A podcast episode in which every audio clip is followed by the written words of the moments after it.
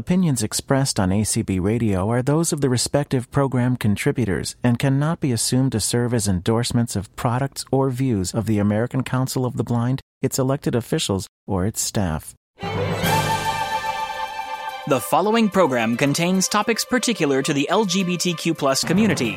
Some discussions may contain mature themes. As such, listener discretion is advised. BPI presents Pride Connection, sponsored by Blind LGBT Pride International. Tuesdays at 10 p.m. Eastern on ACB Radio Mainstream or wherever you get your podcasts. Someday we'll find it, the rainbow connection.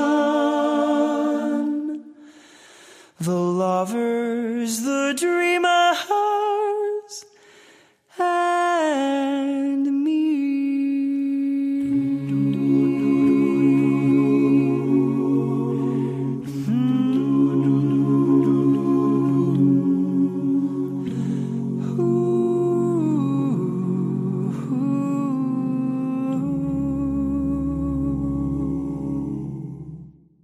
Welcome to this week's episode of Pride Connection. I'm your host for this week, Will Burley, and it's really great to be here with you. This is my very first episode that I'm hosting all by my little lonesome. Can I be honest? I'm actually nervous. Can you believe it? I speak in front of people all the time, but it's not often I get to kind of speak to myself doing an episode of a podcast. So it's a little nerve wracking. It's a little off putting, but I figure, hey, it's 2021. I made it through 2020. I got my first COVID vaccine shot if I can do that, I can do anything. So what better time to just step out of my comfort zone and talk to you? I only hope that you're interested and you won't burn me at the stake too badly.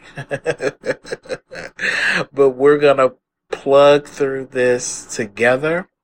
And uh, I'm just appreciative of the fact that your regular hosts, Gabriel, Leah, and Anthony, gave this opportunity for the many, many voices of BPI or Blind LGBT Pride International, for those of you that are just learning about us, to share with you our experiences, our perspectives on what it's like to be at the intersection of being blind and visually impaired and part of the LGBTQIA plus community. You know, we're not a monolith where we don't always think the same. Um, we have different thoughts on a myriad of different things. But in the end, we come together and make something very beautiful, I think. We like to have fun. We like to advocate for people. And so that's kind of the perspective that I'm going to be coming from. Um, as a lot of you already may know, that I've been a paralegal for about 21 years.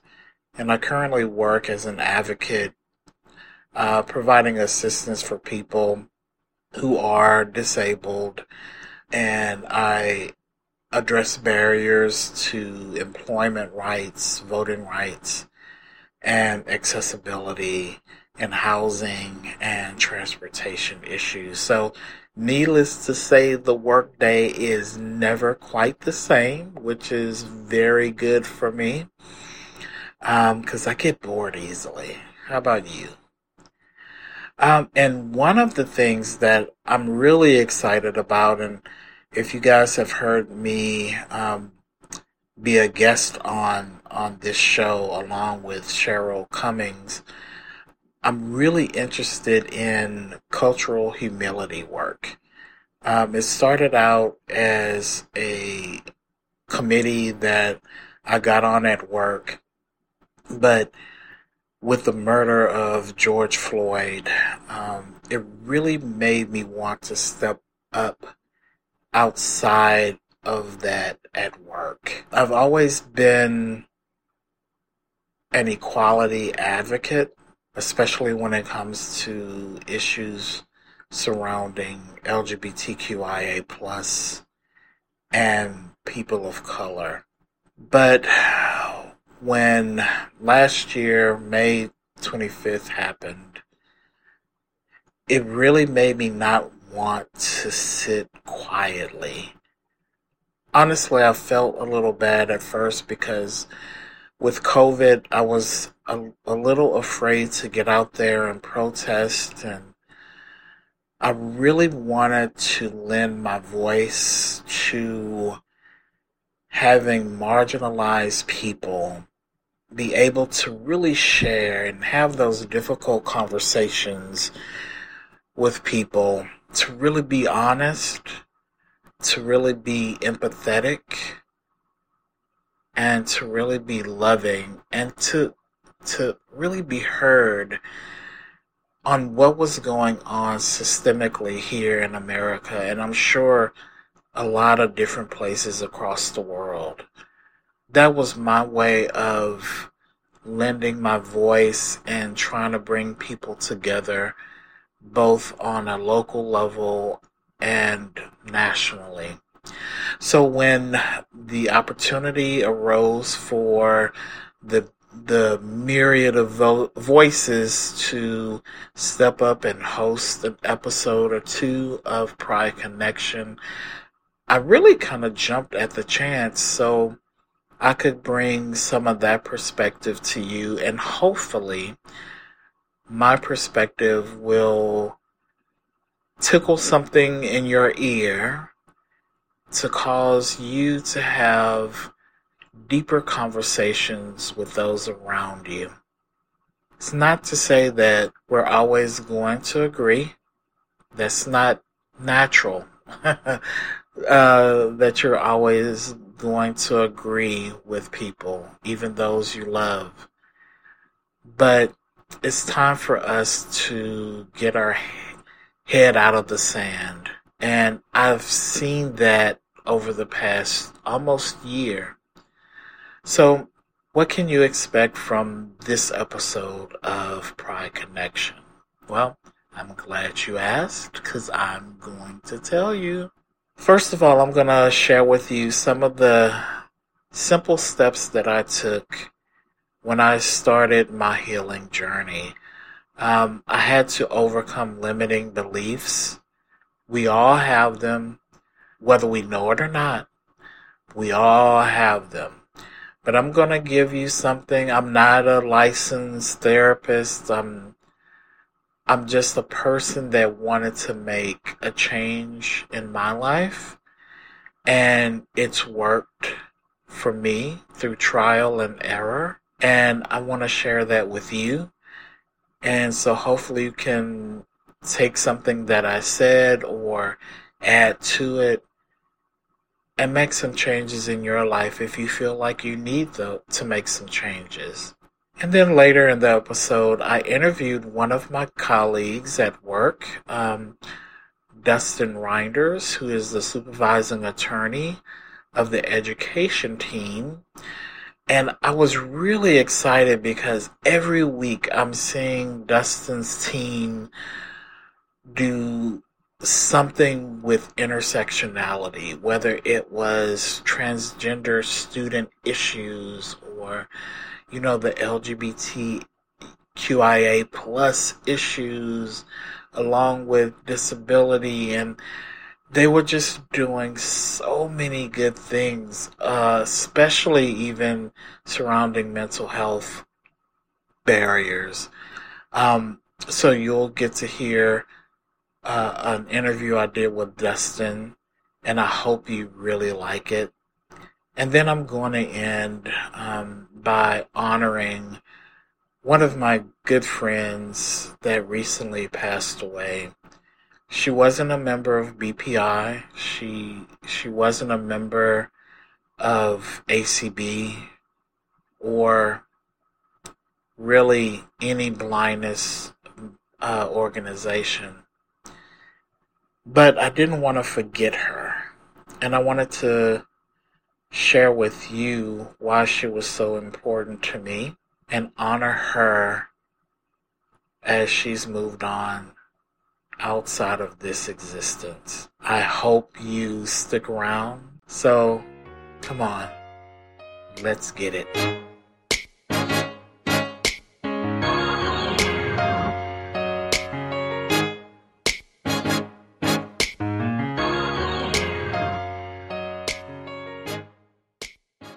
You know, at the start of 2020, the horrible year that was, you know, 2020 was very scary when it came to COVID and presidential politics and the George Floyd murder. It, just seems like 2020 was never going to end and it was only going to get worse and worse. But in a strange way, 2020 ended up being a very successful year for me. That's not to say I wasn't scared and afraid and things like that, but when I started working from home full time and and self quarantining and not being able to see friends or travel like I wanted to or go to the bar or different things like that that weekend stuff,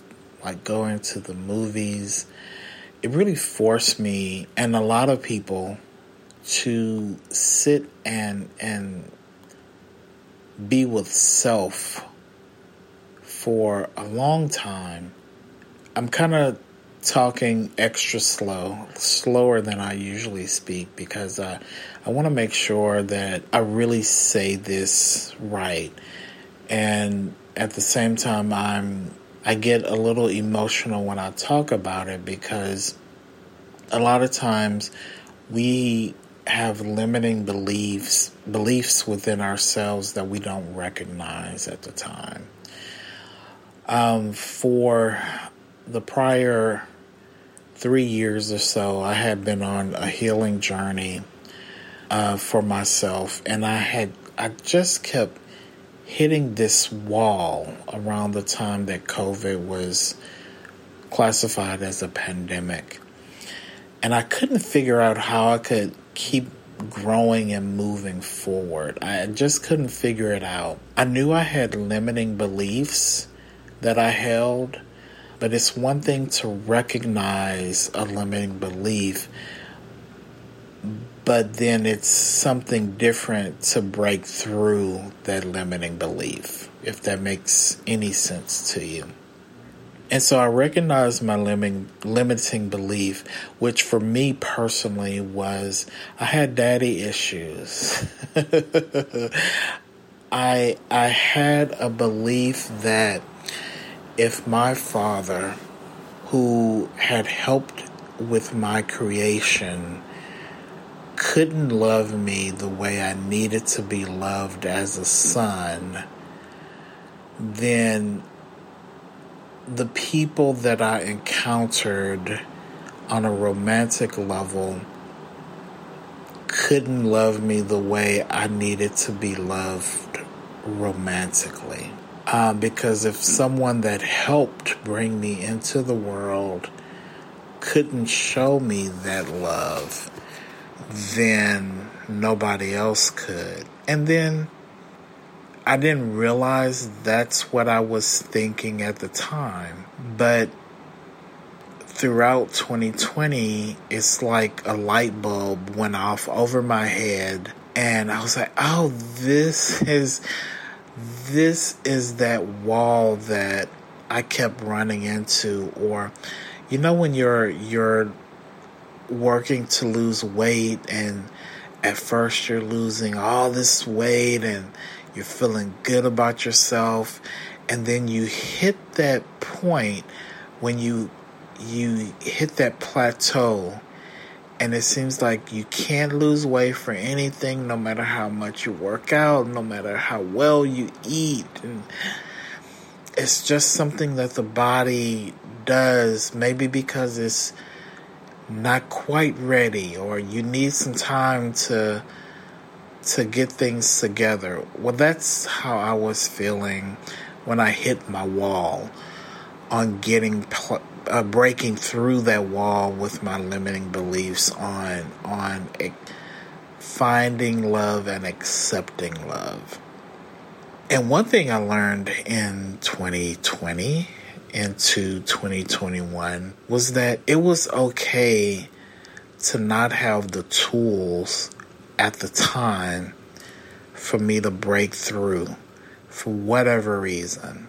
Maybe because it wasn't meant for me to break through at the time, because I needed some time to sit and enjoy the successes that I had come to at the particular time. Um, and maybe it was meant for me to find the group that I that I found, which was a gay men thriving six week virtual core energy boot camp. Say that three times fast.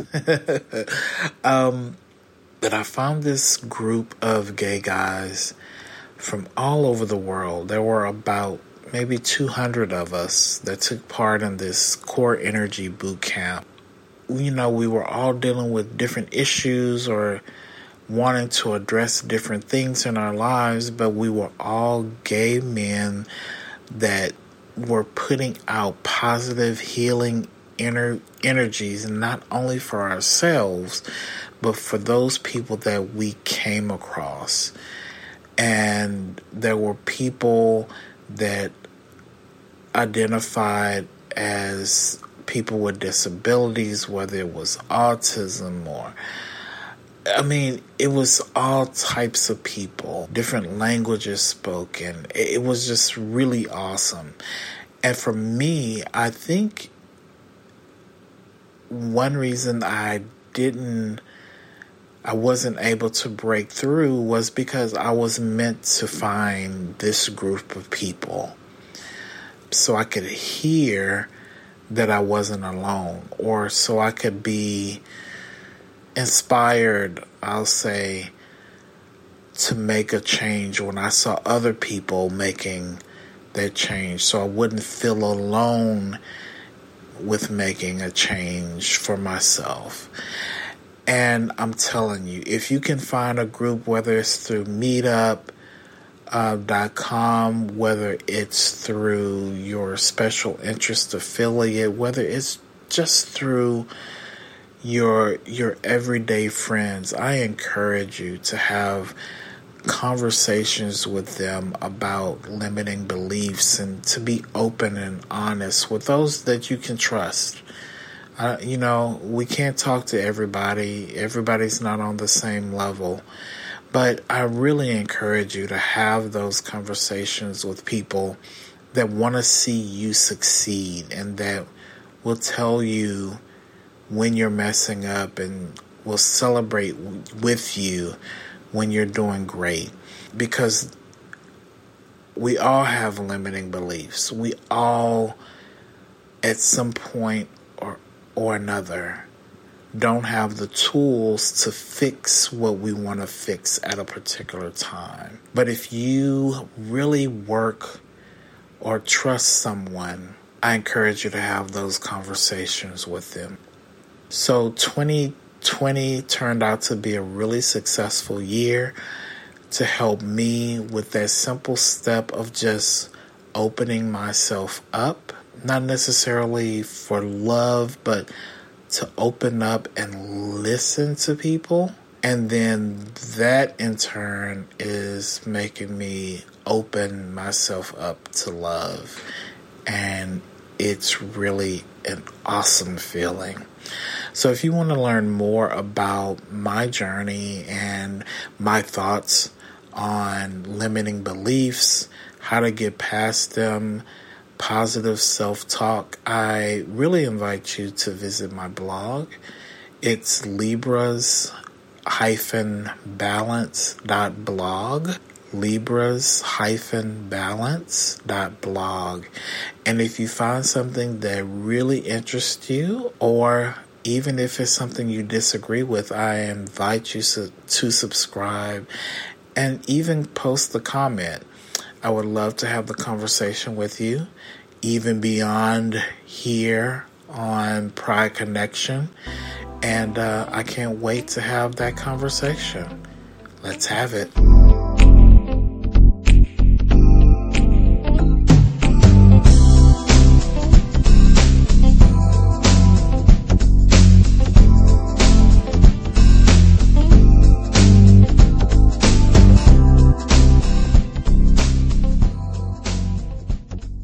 Well, I'm really excited to be uh, doing this interview today. I've known this attorney for a number of years, but never had an opportunity to really get to know him. His name is Dustin Reinders. And how are you doing today, Dustin? Oh, doing well. Thanks for having me, Will. Good, good. Well, I was so excited to be able to talk to you because here lately for the past, I guess, year almost, we've been doing a lot of work together on cultural humility. So I wanted to talk about intersectionality and things like that. But first, I want to get people to know who Dustin is. So tell us a little bit about yourself. Sure. So, um, I'm an attorney who lives in Houston, Texas, with uh, my husband and our adopted eight year old son. And uh, I've worked at Disability Rights Texas for the last 15 years. And um, in many ways, it felt really natural for me to be in the disability rights movement because it's disabilities touched my life in a lot of different ways. And so, as a young child, I had uh, a lot of hearing and, and speech challenges. And so, I had a series of five surgeries that kind of defined a large part of my youth and limited uh, what I could do in school in some ways. Also, I made it so that I ended up receiving special education services um, for speech and hearing issues throughout elementary school and um, and still had experiences there where it was kind of assumed I couldn't do things when it was really just um, an audio uh, challenge. And so during that period of time, I was kind of wrongfully placed in a more restrictive environment for a, a period. My mom had to make sure I got back into the regular classroom, and then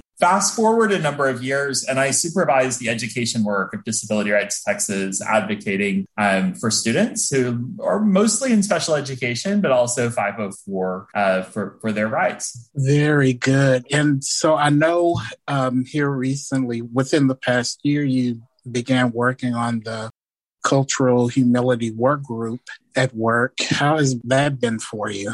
You know, it's been it's been fantastic. Um, you know, one of the things that I have come to believe really strongly is that our power is in our difference. And so, hmm. you know, I'm a white guy and that is a part of who I am, right? And and understanding kind of kind of my privilege, but I'm also queer and I'm also a person who had some lived disability experience as a young person and those kind of define part of who I am too. And so um getting to know the full stories of my like co-workers and co-conspirators in the justice movement has really been enjoyable to me and you know it, it energizes me. And so i think so much of the work that i want the disability rights movement to do is that intersectionality work that the intersections on racial justice and pride and everything else.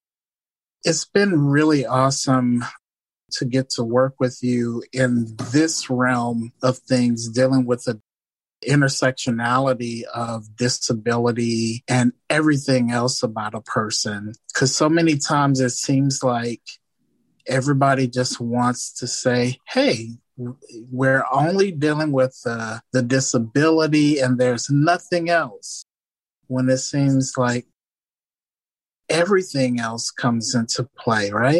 Everything else comes into play. You know, Will, when I was starting out as a brand new lawyer, probably about the same time that that uh, you were first interviewing, interning in our Houston office, and we got to know each other. Um, you know, I was active in gay politics in Houston, and I, you know, I was on the board of the kind of gay lawyer bar association in the Houston area. And then, of course, I was practicing education law at this disability rights group. And so I kept getting referrals for LGBT student issues.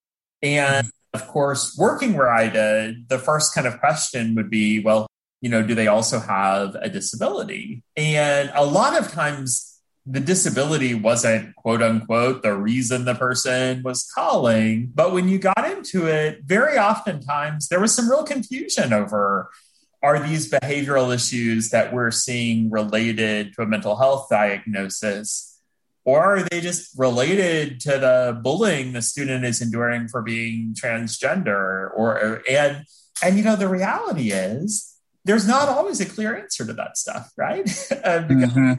For some people, it's different. And I wish, even for program eligibility, that the answers just didn't even matter and we could just kind of work with everyone's need. But I had a lot of experiences both in serving uh, students and, and also in working with youth in foster care of those interesting intersections of, of disability and gender identity and sexuality and everything else. That's so awesome. And I've been really intrigued by the work you've been uh, doing on the cultural humility team. Can you talk a little bit about that and some of the work you've been doing behind the scenes?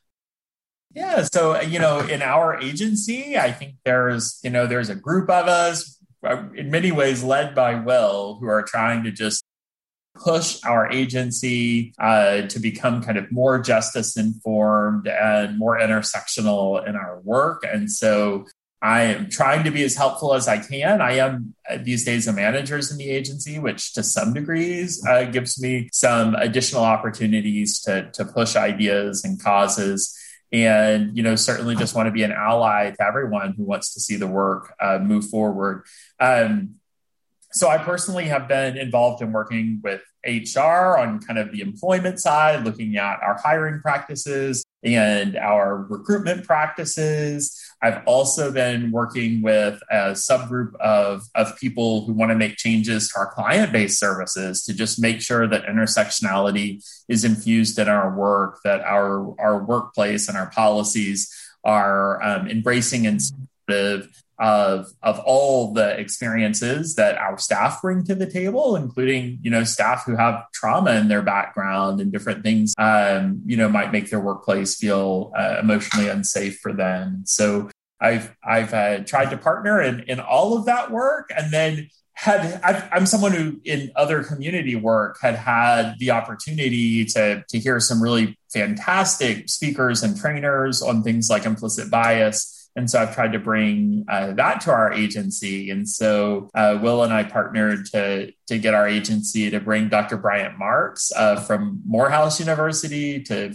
to speak as a required uh, presentation for all of the people who work at Disability Rights Texas. And it was a phenomenal experience, I think, because he is, uh, if you haven't ever heard Dr. Marks speak, um, look up one of his YouTube videos and listen to him. He does a lot of implicit bias training all around the country and was doing that with my brother's keeper through the Obama administration, has done it with large police forces. And I just promise that he'll um, challenge you in ways you don't expect. And uh, you come out a little better person at the end of the day. But of course, it's a, a continual uh, struggle for all of us to, to face our biases and uh, and continue to learn about people who are different than us. Can you talk about that level of excitement that a person can get and then the difference between that and the amount of work it takes to get to that better place? Because i think a lot of people get frustrated.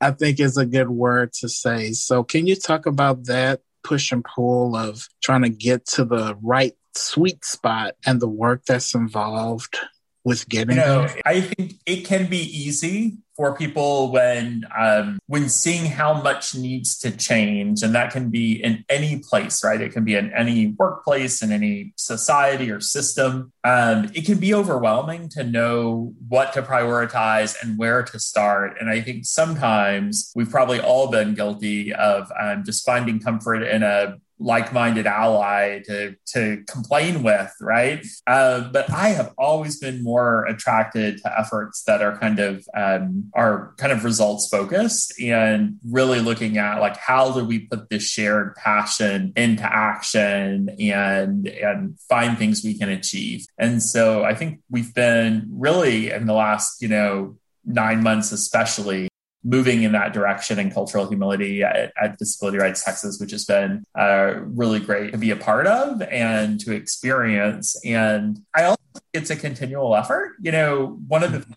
Dr. Marks says about his implicit bias trainings is that do-gooders, so like social workers or public interest lawyers, can be some of the toughest people to train. And he talks about that's because they think they get it. They're already woke, right? They you don't tell them that implicit bias is real. They already agree.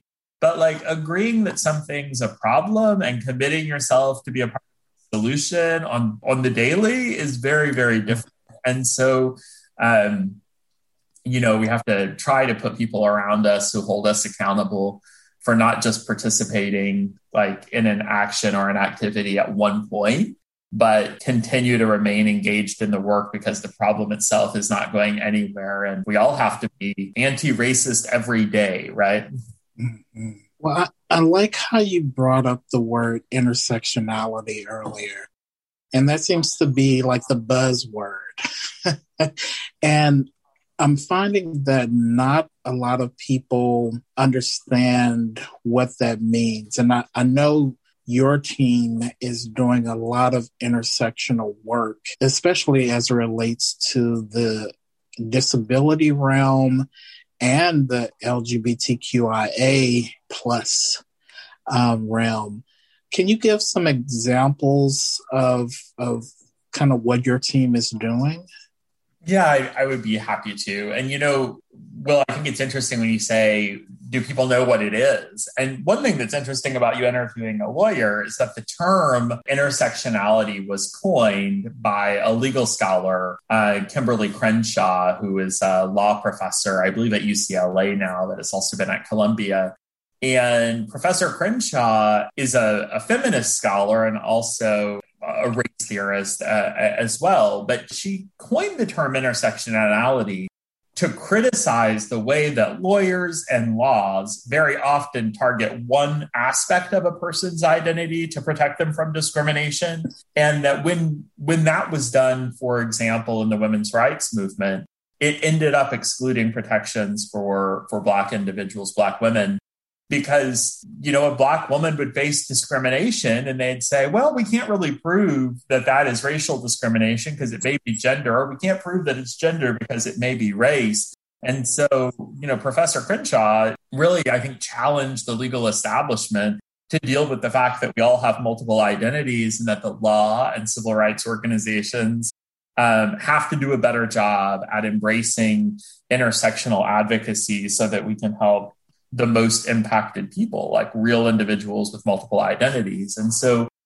I thought that background might be a little helpful. You know, on our team, one of the ways that we try to be intersectional in the, the way we approach our education advocacy for students with disabilities is who we partner with. So it's really important to us that we partner with racial justice organizations and immigrant justice organizations that we make our materials available in other languages, that we don't just make the same materials available in other languages, but that we develop materials that are specifically about the issues that a student with a disability who's also an English language learner um, would face. It's really important to us when we talk about school discipline to acknowledge that Black students with disabilities are impacted by exclusionary discipline and law enforcement referral at five times the rate of even other students with disabilities. So, um, you know, when we think about who we hire to work on this work, when we think about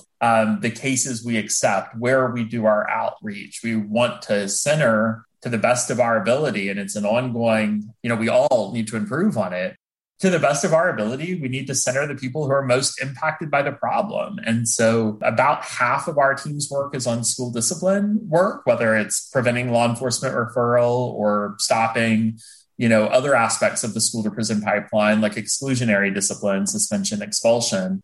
that work really impacts Black people with disabilities more than anyone else. And so, how do we partner with, with communities and you know try to lend our support to efforts to change those patterns?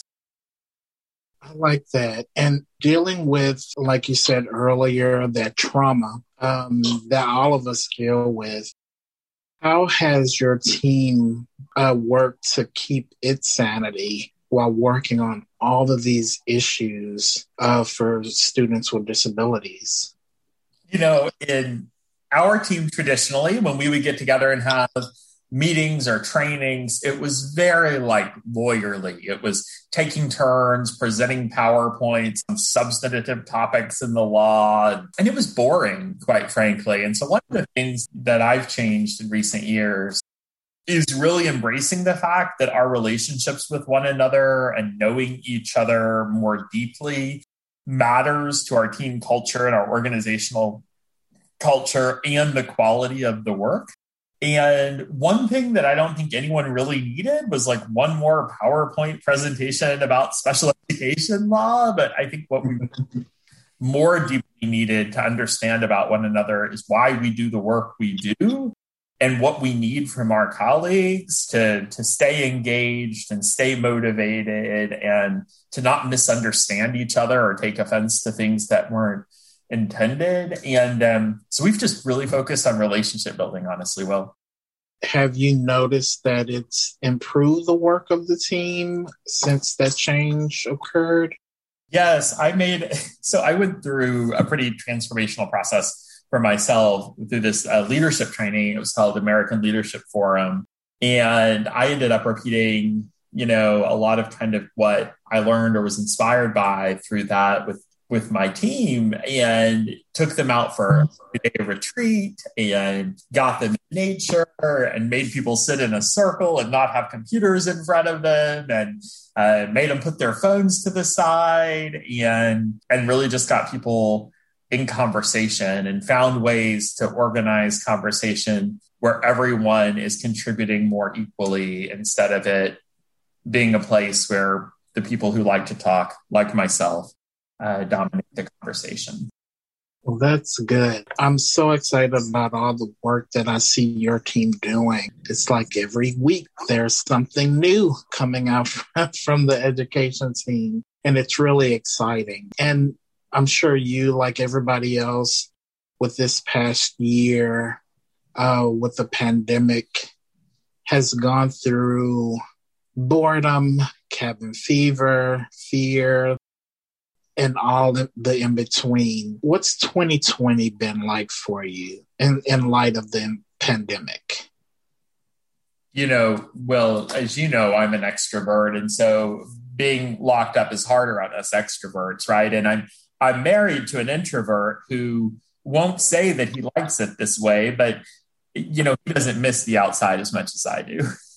Uh, and so I think to me, probably one of the most challenging things about it has been navigating everyone's different views on what permissible risk and behavior is during mm-hmm.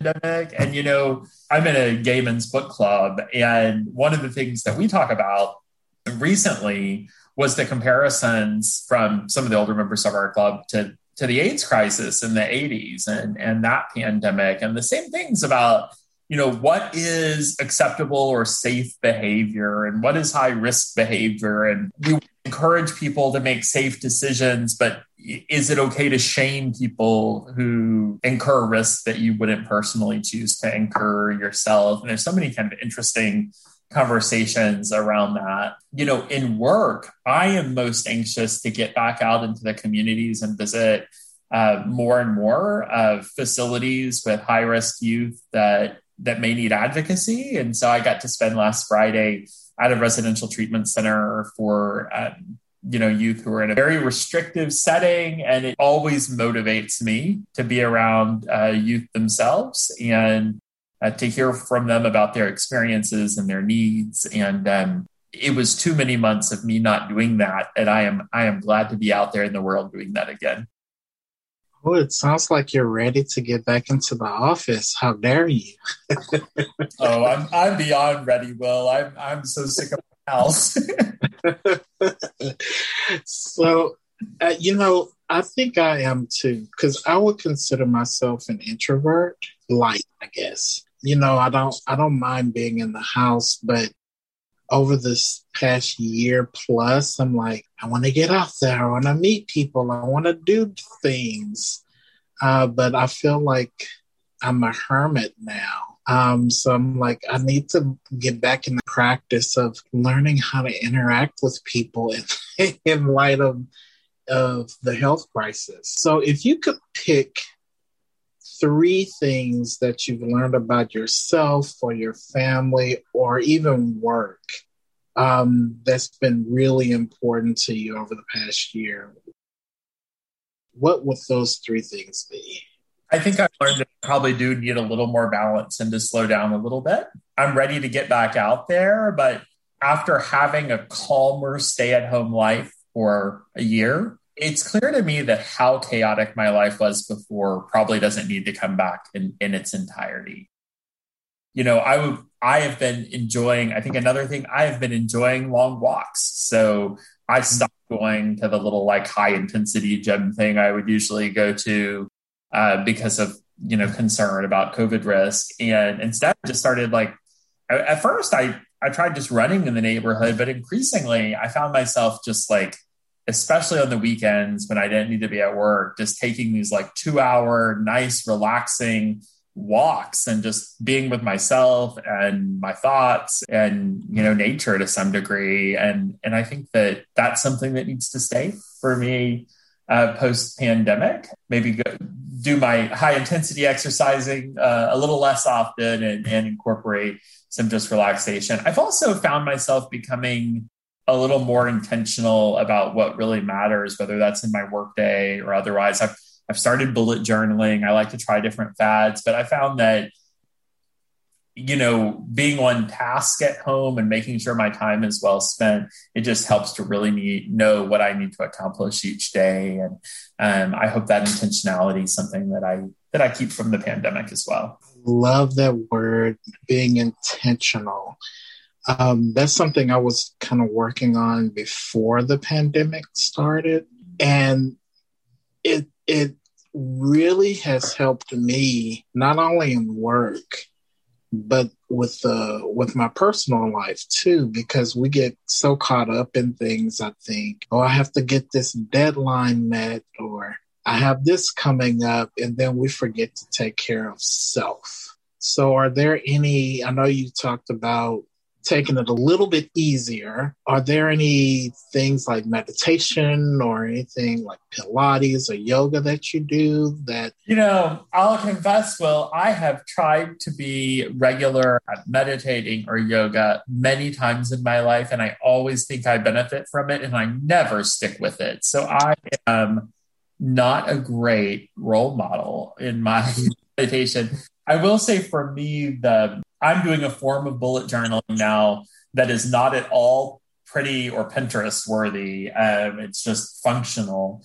But some things that I'm enjoying about it that that are more reflective is I I've incorporated a gratitude practice in it where I try every day to just like in my daily entry add like one thing I'm grateful for with the challenge that I don't just repeat like my mama and my husband every day, right? That I that I have something original that I come up with. And then I make a list at the back of the book of just, you know, each entry is something that you're grateful for. And I, I found that to be just really like mood altering and to have that list that you can uh, refer back to. And so I've really enjoyed doing that. And, and then also not just listing out like chores or to dos in my bullet journal, but taking that time in the morning to just kind of reflect on what is most important in my day and what isn't important and marking some things off that I choose not to do and um, but but then also really focusing on you know again what I what I want to be intentional about and that is as close to regular meditation as I'm currently doing. I think that's good because we we all have to do what works for us. And that's the point of it all. So before we we uh, end our inner our talk here on Pride Connection. Our target audience uh, is blind um, and vision impaired LGBTQIA plus, and I like to say plus plus, uh, with all the alphabet soup in there. Would you have any words of wisdom for us as we kind of navigate through things as the we get uh, start getting back to almost a sense of normal? Any words of wisdom for us? You know what I I don't know that y'all need my wisdom. What I would really say is, you know, let me know how I can be an ally in this community. And I supervise a pretty large team in a pretty large state. And I have to say, we we do not get many intakes or requests for assistance for advocacy on behalf of blind students. They always stick out to me when they come in.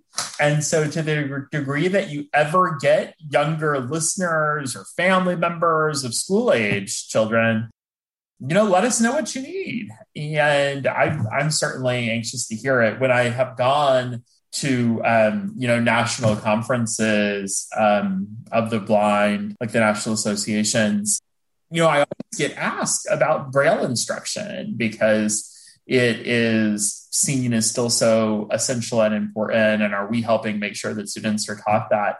And I'll say, we never get um, hardly that I can request request for assistance and advocating for things like additional braille instruction and so if there are people out there who ever know of educational related issues that i may not be aware of or advocacy needs especially for anyone in texas um, let us know we want to you know we want to be in community with you very cool. And since uh, we have listeners from all over the place, I know we work at Disability Rights Texas. Is there somewhere that people outside of Texas can go if they need disability related services?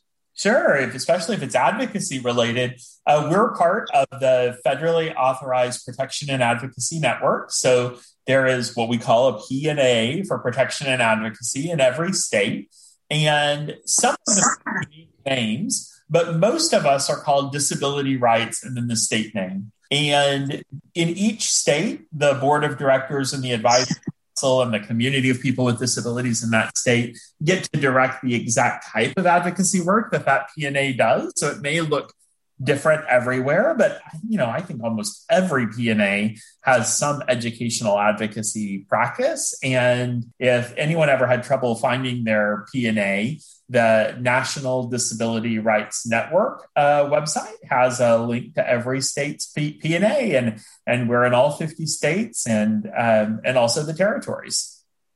Well, thank you, Dustin. I really appreciate you taking uh, some time out of your busy, busy day.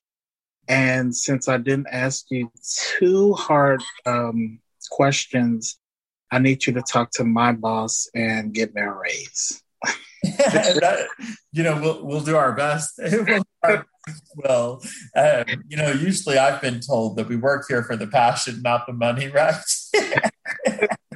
Thanks. It was a pleasure. Thank you for having me, and uh, thank you for for those who tuned in.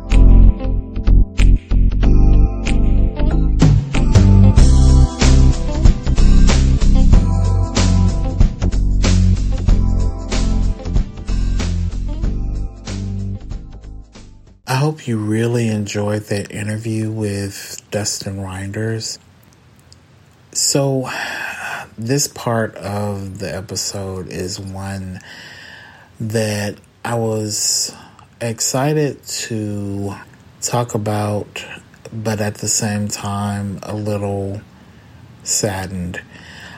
Like I said at the beginning of the episode, my friend recently passed away. She wasn't a member of any of the blindness organizations, but she was a good person. And I wanted to take just a, a small bit of time to remember who she was and to let you know a little bit about her. I couldn't fit everything that I thought was wonderful about her even if I hosted 50 episodes. She was just that good of a person. Um, Her name was Tijuana Clemens. Everyone called her TJ.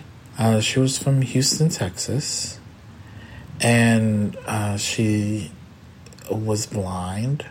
Um, TJ was a person that had her hands in just about everything. When you called on TJ, she was there for you. If she couldn't do it, she was going to find someone who could help you out. Wow, it, it's it's really hard. Um, at the time of this recording, um, her her celebration of life um, was just a couple of days ago, and I guess it, it hasn't really hit.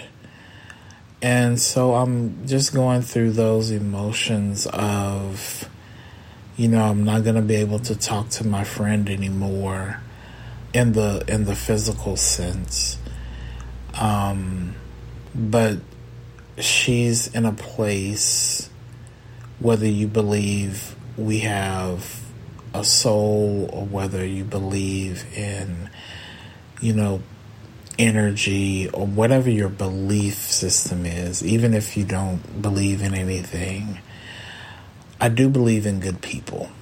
And I believe a lot of us tend to lean in towards being good people. But there are some people that you meet in life that just take the cake, so to speak.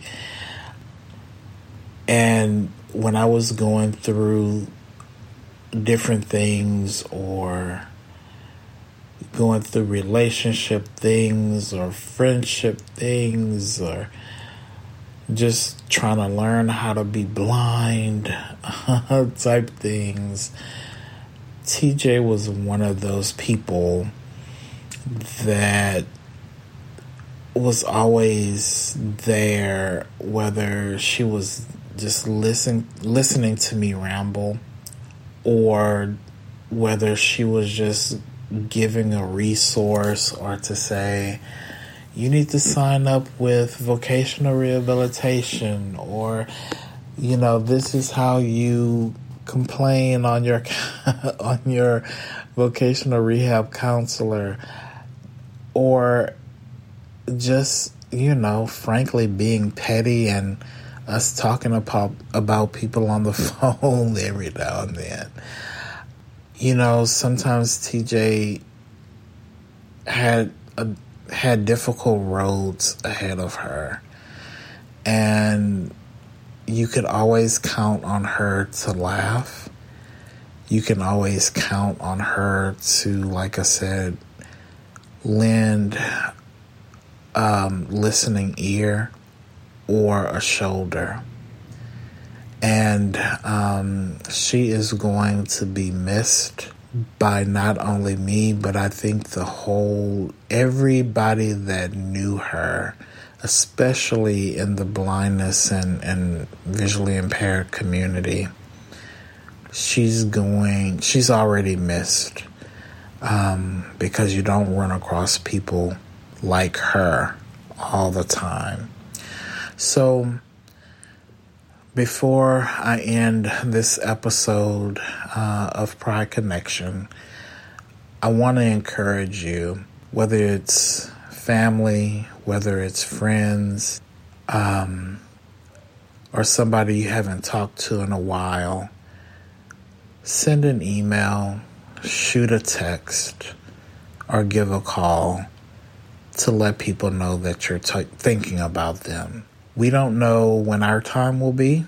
Hopefully, we, we will all have a long time here in this existence.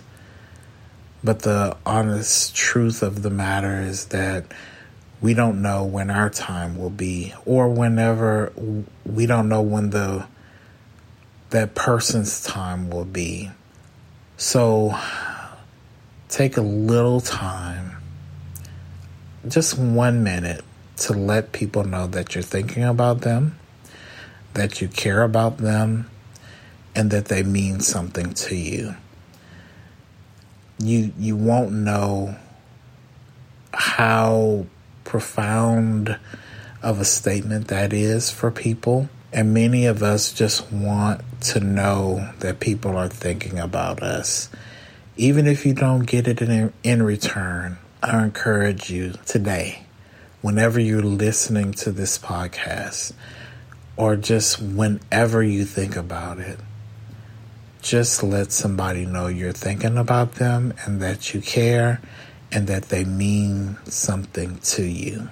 So, I almost said take a little time to enjoy the view, but I think that's the wrong show.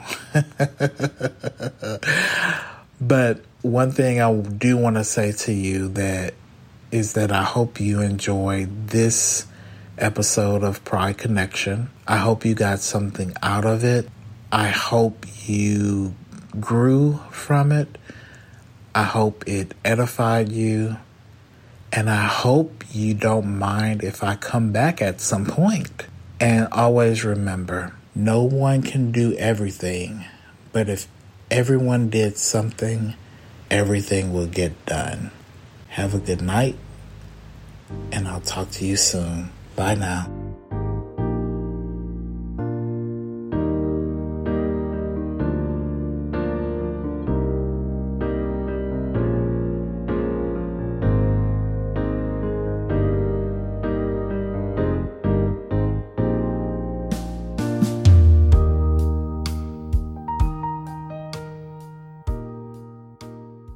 Thank you for listening to the show. We'd like to invite you to send any comments, questions, or just join our conversation. Email us at membership at blindlgbtpride.org. That's membership at blindlgbtpride.org and join our conversation.